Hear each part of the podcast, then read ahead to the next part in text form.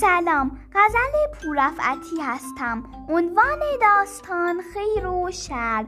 قسمت هفتم خیر و شر و سرانجام کار. امیدوارم گوش کنید و لذت ببرید.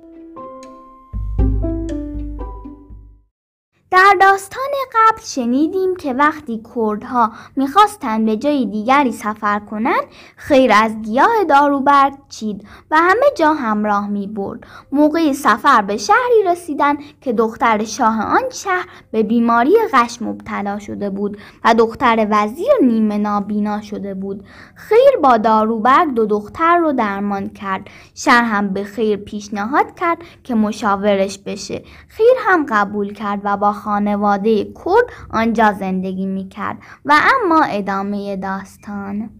عنوان داستان خیر و شر. قسمت هفتم خیر و شر و سرانجام کار. خیر داستان شهر را و سرگذشت خود را برای حاکم شهر داده بود. از قضا یک روز که حاکم با خیر و کرد بزرگ و همراهان به باغی در خارج شهر می‌رفتند شهر هم گزارش به آن شهر افتاده بود و خیر در کوچه او را شناخت و کسی را معمور کرد تا شهر را تعقیب کنند و جایگاه او را بشناسند و دستور داد فردا او را به بارگاه بیاورند و جز خیر هیچ کس دیگر شهر را نمی شناخت. فردا به سراغ شهر رفتند و گفتند از بارگاه سلطان تو را خواستند. شهر که از سرانجام کار خیر خبر نداشت با لباسی آراسته به بارگاه آمد و با ادب منتظر فرمان ایستاد. خیر در محضر حاکم و حاضران به شهر گفت بیا جلو و نام و شغل خودت را بگو. شهر گفت اسم من مبشر سفری است و کارم خرید و فروش است. خیر گفت این اسم دروغی را بیانداز دور و نام اصلیت را بگو. شر گفت من اسم دیگری ندارم. خیر گفت حالا اسم خودت را پنهان می کنی و خیال می کنی عمل تو فراموش شده است من خوب تو را می شناسم اسم تو شر است و کارت هم جز شر چیزی نیست. یادت هست که آن روز در بیابان رفیق خودت خیر را کور کردی و دو دانه جواهر او را برداشتی و او را تشنه گذاشتی و رفتی آن دو گوهر را چه کردی؟ شر وقتی این را شنید تعجب کرد و از ترس شروع کرد به لرزیدن. بی اختیار گفت درست است قربان من شر هستم خودم هستم. اما آن جواهر را خود خیر به من داد و هنوز آنها را دارم. الان توی جیبم است. نگاه داشتم تا روزی به خودش پس بدهم. من کار بدی نکردم. خیر دروغ گفته. من از کوری او خبر ندارم. او خودش از من جدا شد و مرا تنها گذاشت و رفت. دیگر هم او را ندیدم. خیر گفت ای بی انصاف باز هم دروغ گفتی و بدی خود را نشان دادی. من که با تو حرف می‌زنم همان خیر هستم. درست نگاه کن. شر با دقت در چشم خیر نگاه کرد.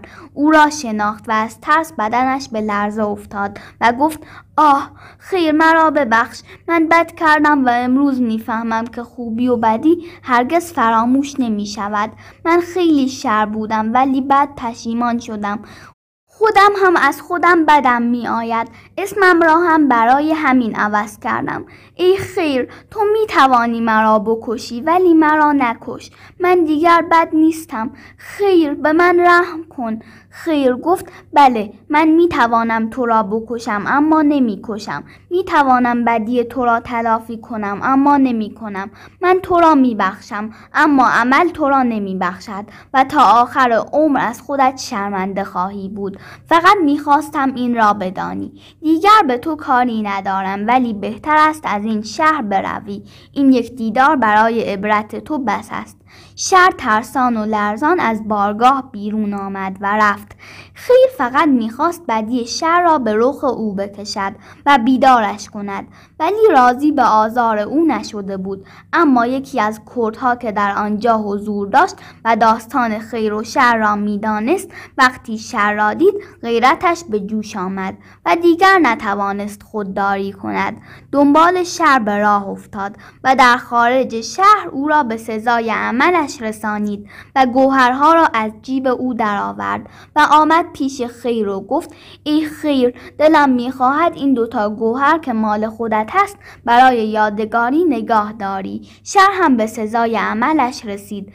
خیر گفت بله مال حلال به صاحبش برمیگردد اما هیچ یادگاری از خوبی بهتر نیست. حالا من از این گوهرها فراوان دارم. آنها را به تو بخشیدم. من شر را هم بخشیده بودم. تو را هم میبخشم. روش خیر این است.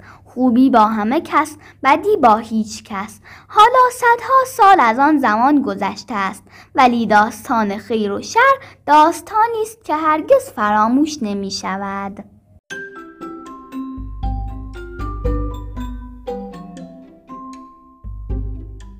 اینم از داستان خیر و شر. امیدوارم با داستانهای بعدی همراه باشید. خدا نگهدار.